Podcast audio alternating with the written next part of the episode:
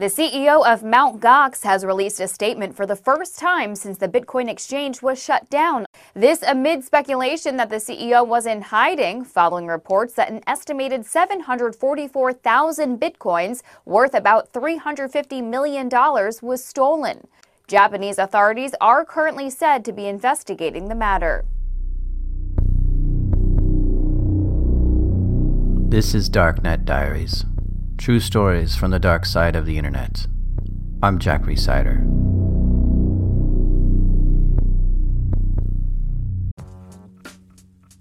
This episode is sponsored by Dakota State University. From the plains of South Dakota, Dakota State University is reimagining the future of cyber and AI, one idea and one degree at a time. If you haven't heard of them, it's time to pay attention because Dakota State University is looking to prove that the best cyber program can come from where you least expect it. DSU is partnering with some of the biggest players in cyber, including the National Security Agency and the U.S. Army, to shape a more secure future for all. Relentless minds, game changing facilities, revolutionary affordability. It all adds up to one dynamic vision for their next chapter. To learn more about their mission, go to dsucyber27.com. That's dsucyber27.com. Dakota State University, rising to the challenge. What if there was a money system that wasn't tied to any specific country? And what if that money system was both anonymous, where you can't tell who owns the money, and transparent, where anyone can see every transaction? What if that money system was completely digital, where there wasn't a need to print bills or coins? There is such a money system. It's called Bitcoin. Bitcoin is a decentralized electronic currency. Instead of there being a big data center that handles all the transactions, in Bitcoin world, the transactions are done by crowdsourcing. Anyone can join in on processing Bitcoin transactions. But why should they? When people use their computers to help process Bitcoin transactions, they get a small amount of Bitcoin in exchange. There are a couple of other neat features of Bitcoin. It's not tied to any particular country, it's anonymous, and all transactions in Bitcoin are public information. When someone gives Bitcoin to another person, anyone can see that that money was moved. You might find all this confusing, but just know this Bitcoin is digital money, and you can buy it in almost the same way you can buy any foreign currency through an exchange. You give the Bitcoin exchange your dollars, and they send you the digital money. You can keep your digital money in the exchange itself or move it to your own Bitcoin wallet, which can be stored on your computer or phone or somewhere else. Bitcoin has been around for less than 10 years. It first started in 2008, but for the first few years, there were no exchanges. In 2010, a web programmer named Jed McCaleb took an interest in Bitcoin, and he had an old domain lying around called mtgox.com, which initially stood for Magic the Gathering Online Exchange. But that project only lasted a few months before he abandoned it so he reused that domain and used it to start the first Bitcoin exchange called Mt. Gox in July 2010. Being first to market of an emerging technology usually means you're going to be the leader of the market. And that was certainly the case for Mt. Gox.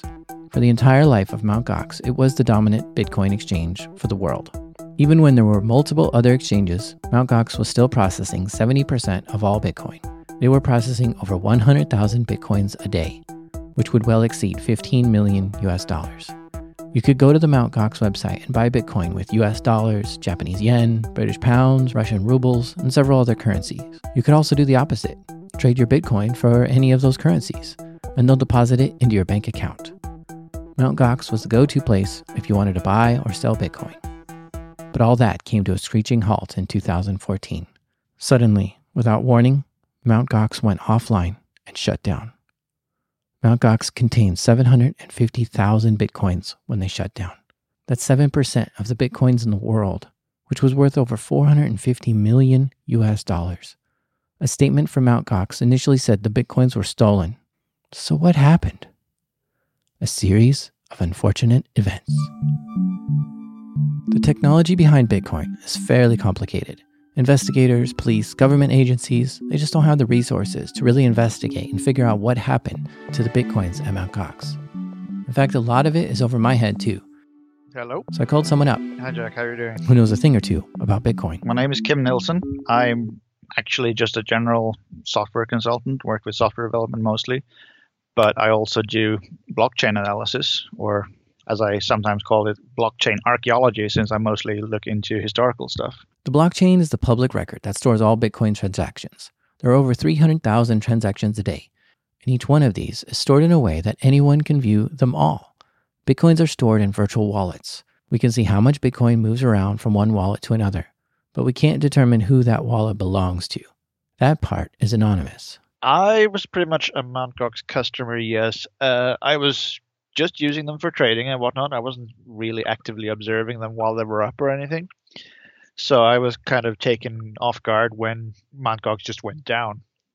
And I, I didn't lose that an insane amount of money, but I didn't take it particularly well and, and felt like someone needs to investigate this. And I wasn't really prepared to trust that normal law enforcement and normal like the normal usual the usual as actors would uh, would investigate it properly, considering what a a what a cutting edge technical field it is, and, and b like would they even get the necessary data and whatnot.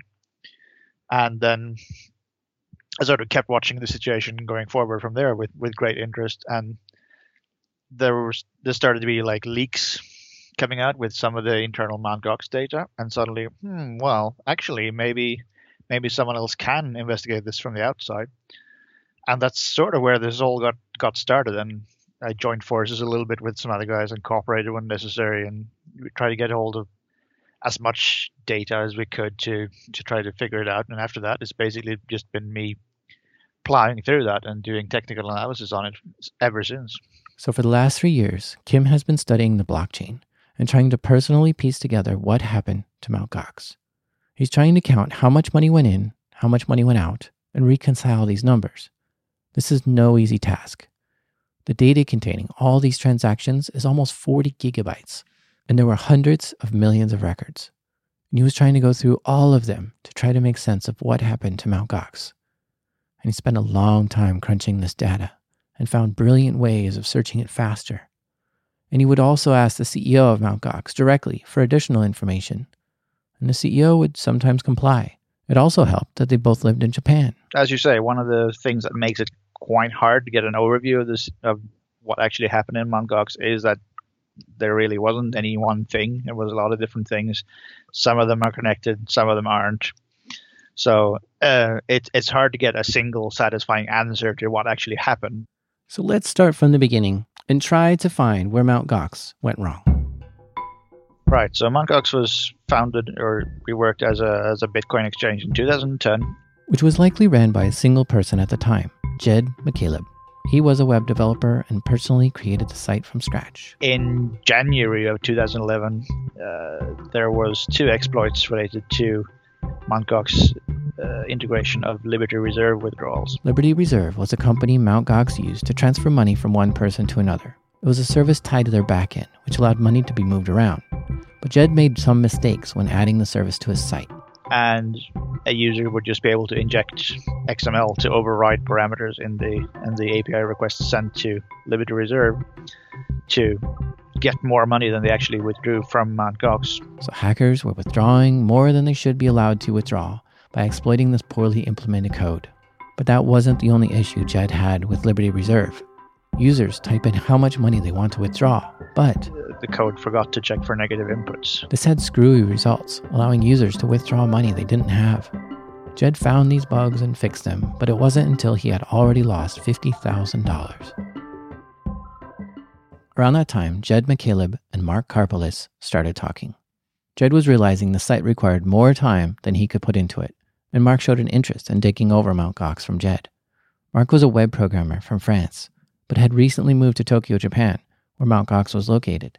So uh, Jed basically almost gave it away to, to Mark Karpeles in that uh, very favorable price, and he basically sold it for almost no upfront money and just getting a cut of the uh, cut of the revenue for the next six months, I think. But just before the transfer of ownership to Mark, something terrible happened to Mt. Gox.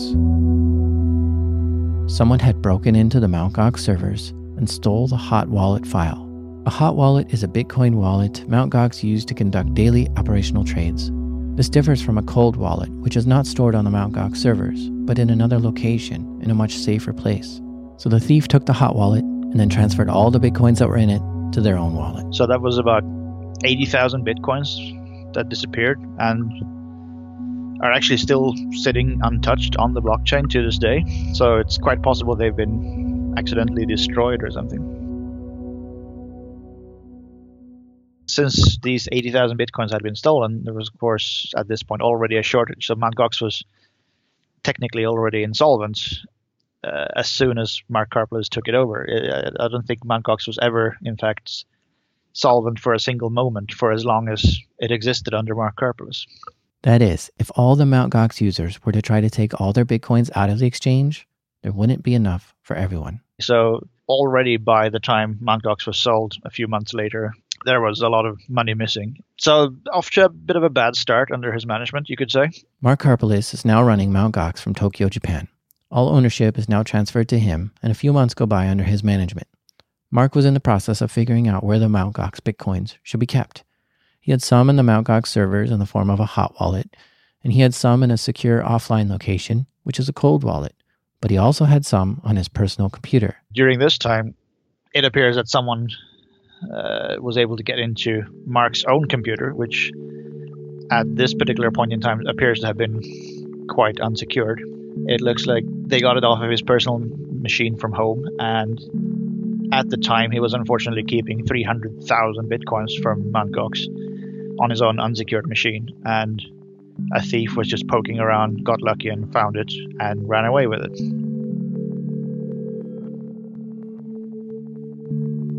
This is a huge number of bitcoins lost, obviously, and but it never got any kind of mainstream attention because actually, the thief, as it turned out, got nervous. It seems, and offered to give all the bitcoins back in exchange for a small keeper's fee. The thief kept 3,000 bitcoins and gave the remaining 297,000 back to Mark. Probably, if I were to venture a guess, they, they offered to give the coins back because they hadn't been particularly careful. Uh, I don't think it was some. I don't think it was some master hacker. It was probably just someone poking around, like I said. And uh, if I had been in their shoes, I probably would have been astonished that it even worked in the first place presumably the deal at the time was the deal at the time was that they gave the coins back in exchange for not being investigated. So another month goes by. It's now June 2011. Mark had only been running Mt. Gox for about three months. At some point, someone again got into Mt. Gox's systems and were probably able to take a uh, small database dump of the users table uh, that contained uh, accounts and their password hashes and everything. Whoever whoever stole the, the this small database dump were able to also brute force a fair amount of the passwords, including the password to uh, Jed's own admin account. And part of having an admin account on Mt. Gox meant you had access to a small separate page where you can do admin tasks like manipulate account balances and things like that. So whoever got into this made good use of this uh, this little feature uh, and started adding crazy amounts of bitcoins to new accounts. The hacker was creating Bitcoin out of thin air and selling them as fast as they could. Bitcoin was worth around $17 at the time. This hacker sold so many Bitcoins, they drove the price all the way down to one cent each. Some people bought thousands of Bitcoins at that price. The market had gone haywire and hit rock bottom. Then the thief bought back the cheap Bitcoin and tried to move the Bitcoin to another address. But Mark Karpeles saw this crash happening and shut the servers down. He knew something was very wrong and investigated. He even had help from others to investigate the situation. Mt. Gox remained offline for days. They eventually found how the hacker got in and crashed the market. So Mark rolled back the system to undo all trades during the time of the crash. Mt. Gox came back online with the price restored back to $17 per Bitcoin. But the hacker wasn't completely empty handed. Uh, they were also able to get some actual bitcoins out by inflating balances, trading them for a bit, and just trying to withdraw them. And they got about 2,000 bitcoins out that way. That is 2,000 bitcoins that Mt. Gox had to absorb since they were actually transferred out of Mt. Gox. A couple more months go by. Mark is looking to expand Mt. Gox to be able to do business in Europe. In late summer 2011, uh, there was this other exchange uh, in Poland called Bitomat that accidentally destroyed their own Bitcoin holdings. I think they had their wallet in the virtual machine and accidentally wiped it or something like that. and and that destroyed uh, 17,000 bitcoins. And at this point, Mt. Gox was sort of looking to expand and, and have like local uh, licenses and whatnot to operate in, in local markets, and they were trying to get sort of a foothold in Europe. So Mark kind of looked at this as a chance to to get into Europe uh, by acquiring Bitomat and whatever company registrations they had and whatnot in exchange for covering this debt, basically. So Mt. Gox absorbed all of Bitomat, including the 17,000 Bitcoin in customer holdings.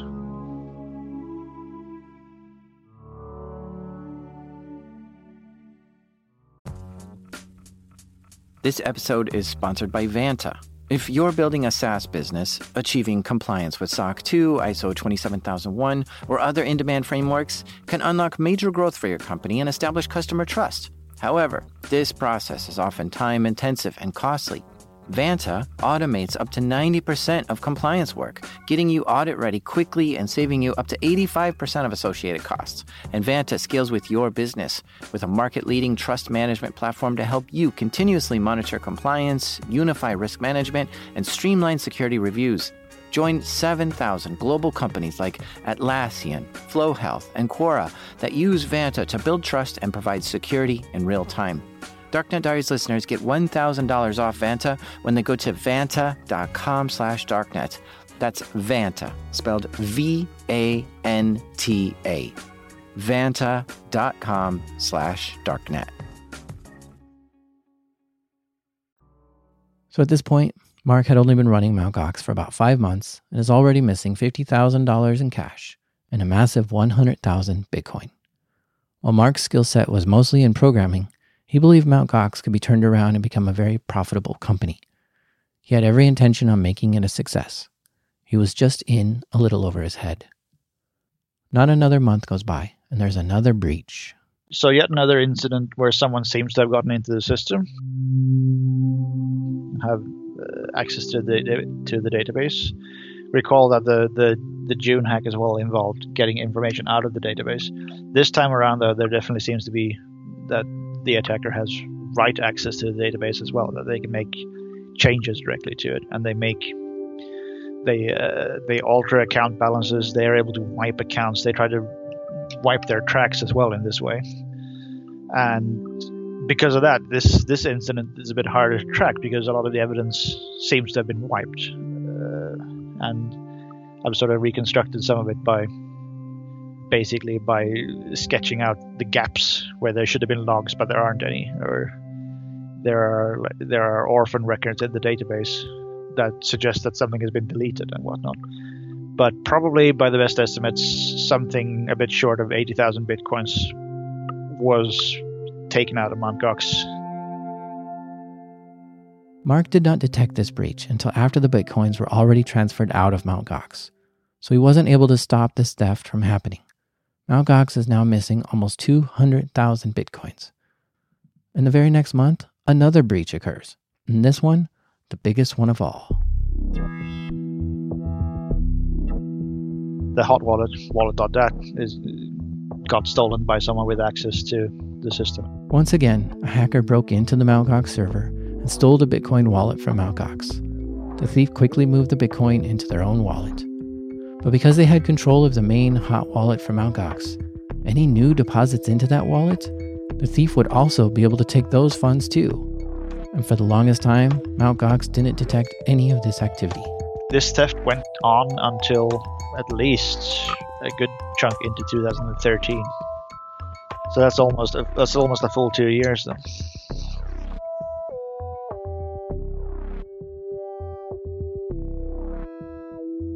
By the time it was finally detected and stopped, the thief had been able to siphon 650,000 bitcoins from Mt. Gox. So this is basically the big theft that most people will be sort of thinking of when they when they talk about the Mt. Gox missing bitcoins.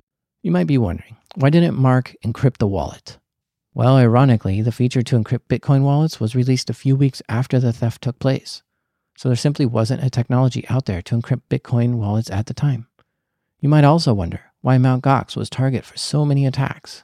Bitcoin is basically incentivized hacking in that Now that you have things like cryptocurrency, well, you can actually steal actual money just by hacking computers, whereas previously you could just acquire the means of, of stealing money and whatnot. You can you could get data and holding it for ransom and whatnot. But with Bitcoin and other cryptocurrency, you can actually steal the actual money from from digital systems. So uh, that increases the risk by a magnitude easily. In that it now is a lot more lucrative for hackers to attack your systems. And Mt. Gox had the it, it was a double-edged sword in that it pioneered a lot of the market, but also since it was the first, it, it it's not like this was some big established company that spent millions developing secure software or anything. It was just a, an amateur code base that they were then trying to keep patched and somehow handle the load over the years. It was never a professional exchange in the sense that people who deposited money probably thought or wanted it to be. Even though, by this time, Mt. Gox had lost over 800,000 bitcoins, the problems didn't stop there. Another error in the codebase of Mt. Gox had a problem processing transactions. So this showed up in the Mt. Gox system as a deposit to a user account, even though there was no new bitcoins coming in. But it was misidentifying those transactions as putting new bitcoins into user accounts. Uh, it was a bit under 50 accounts. They got free bitcoins for about 45,000 bitcoins in total. So there went another 45,000 bitcoins. During that month of October 2011, Mark Karpeles deployed a new wallet system in the Mt. Gox that he had programmed himself in an attempt to have a more secure service. But near the end of 2011, his new wallet system had a programming error. This is an instance where he actually he actually had a bug in his code, and that mean that meant that a number of withdrawals actually sent bitcoins to unspendable addresses, which is the same as destroying bitcoins. So that lost about 2,500 bitcoins that became destroyed because of this the irony is that this is basically the only real instance of Mark's replacement wallet actually losing any significant funds. Mt. Gox didn't have any more thefts or break ins since the new wallet software was added. It seems like his improved security was working. But Mark knew he was missing so many bitcoins and Mt. Gox was insolvent and he tried to keep all these breaches and thefts under wraps and hidden from the public. He didn't want to ruin the reputation of Mt. Gox being the leader of Bitcoin exchanges, so he tried to keep these breaches secret. Things went okay for Mark and Mt. Gox in 2012. No significant breaches occurred, no big programming errors that resulted in a loss of Bitcoin, and Mt. Gox continued to dominate the market as the largest Bitcoin exchange. It appeared that Mark had finally gotten things under control and was slowly recouping his losses. By mid 2013, Mt. Gox was handling 70% of the world's Bitcoin trades, which was around 150,000 Bitcoins a day. Even though it was the leader of Bitcoin exchanges, there weren't that many employees working for Mt. Gox. Mark did a lot of the programming himself, but he did have a few other developers helping out. It's not clear whether Mark thought he could just handle it himself, or he had a hard time trusting others, or maybe he didn't have the money to hire staff. In 2013, Mt. Gox wanted to expand into the US, so it agreed to use a company called CoinLab to handle all North American transactions. Mt. Gox gave them $5 million to get started with, but for some reason, this deal went bad, and CoinLab filed a lawsuit against Mt. Gox because of a breach of contract. CoinLab was seeking $75 million, and they kept the $5 million that Mt. Gox gave them. And I believe this lawsuit is still going on today. Later in the summer of 2013, the U.S. Department of Homeland Security issued a warrant to seize money from Mt. Gox. They had been in violation of acting as an unregistered money transmitter in the U.S. In total, DHS seized $5 million from Mt. Gox. It was also discovered that Mark was running a trading bot.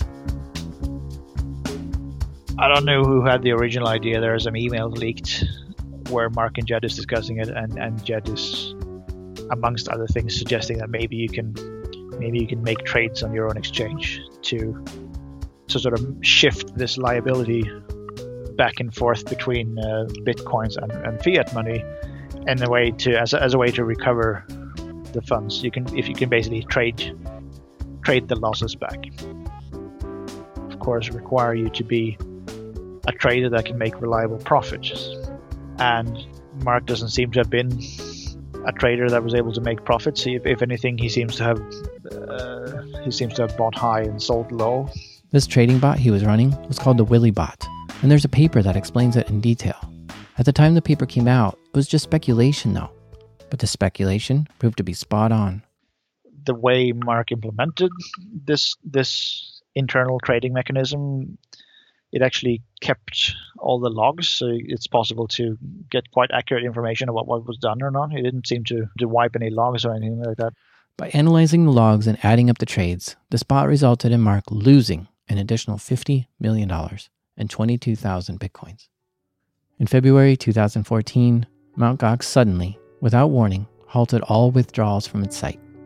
Mark stated they were addressing some security concerns, but a few weeks later, Mt. Gox the largest Bitcoin exchange in the market, shut down entirely. The website went offline and simply returned a blank page. Protests began outside the Tokyo office. Thousands of customers were furious. Mt. Gox had closed its doors, seemingly holding on to 850,000 bitcoins. But in reality, the Mt. Gox coffers were entirely empty. At the end of February, Mt. Gox had filed for bankruptcy in Tokyo, stating they had lost 850,000 bitcoins, which was worth $470 million. Nobody believed that Mark had lost this many bitcoins. That's 7% of all the bitcoins in the world. People just couldn't grasp how such a large amount of bitcoins could become lost. But as you heard, it was lost, just not all at once. The next month, when looking through some of the old Mt. Gox systems that were in use in 2011, Mark Karpeles found a wallet in the system that still had 200,000 bitcoins. This brought the total losses down to 650,000 bitcoins. In August 2013, Tokyo police arrested Mark Karpeles, not for losing the 650,000 bitcoins, but on charges for embezzlement and fraud. Japanese prosecutors accused him of falsely adding bitcoins into the accounts of investors and then moving that to his own wallet. He has continued to plead innocent to these charges. As far as the thieves go who stole the money from Mt. Gox, only one person has been caught and arrested. His name is Alex Vinnik and is a Russian national and was arrested in Greece. He was arrested for money laundering, but evidence shows that he had some of the bitcoins that were stolen from Mt. Gox. However, just because he had them doesn't mean he stole them. He was just accused of laundering, not of stealing the bitcoin. A year after his arrest, Mark Karpeles was released on bail and is currently residing in Tokyo. He's still undergoing the legal process of his arrest and the Mt. Gox bankruptcy. Those 200,000 bitcoins he found have sat untouched since he found them. The bankruptcy case restricts him from touching them, but since 2014, when Mt. Gox filed for bankruptcy, the price of Bitcoin has skyrocketed. At the time of this recording, it's now worth over $10,000 per Bitcoin, Mt. Gox owes their creditors $450 million, which is what the Japanese courts have sort of locked in as what he owes. But his 200,000 bitcoins are now worth $2 billion. So if he were to pay off all his creditors today, he may then get to walk away with over $1 billion.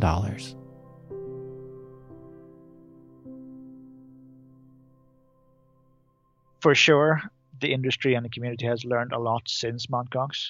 Like I said, most of the reason for Mt. Gox being so unprepared to to fill its own shoes, so to speak, was because it was the first of its kind. Uh, there was no real best practices back in 2011 or anything like that. And uh, as anyone who's been in, in a initially successful startup can tell you, it can be really hard to keep up with actually investing the time needed to keep your technology up to date. One big thing we've learned from Mt. Gox is that it's not a good idea to leave your Bitcoin on the exchange unless you're actually trading it. For long term storage, it's best to keep a Bitcoin wallet on your own computer that you control.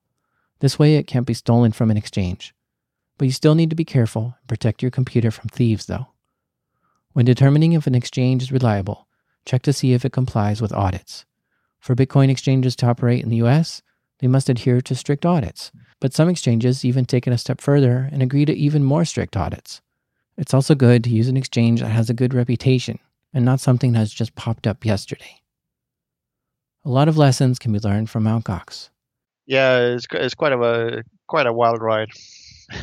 and it will be interesting to see what happens next, not just to Bitcoin, but also to Mt. Gox and Mark Karpeles.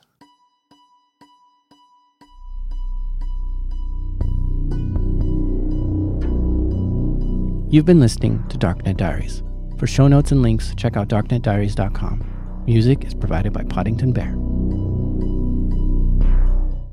Hey, are you learning to program in Python or want to learn? I've got something for you. I put together a Python cheat sheet, which is a single page of the most common Python commands. It's a perfect reference guide to print out and have handy for when you need to look up the syntax of a command.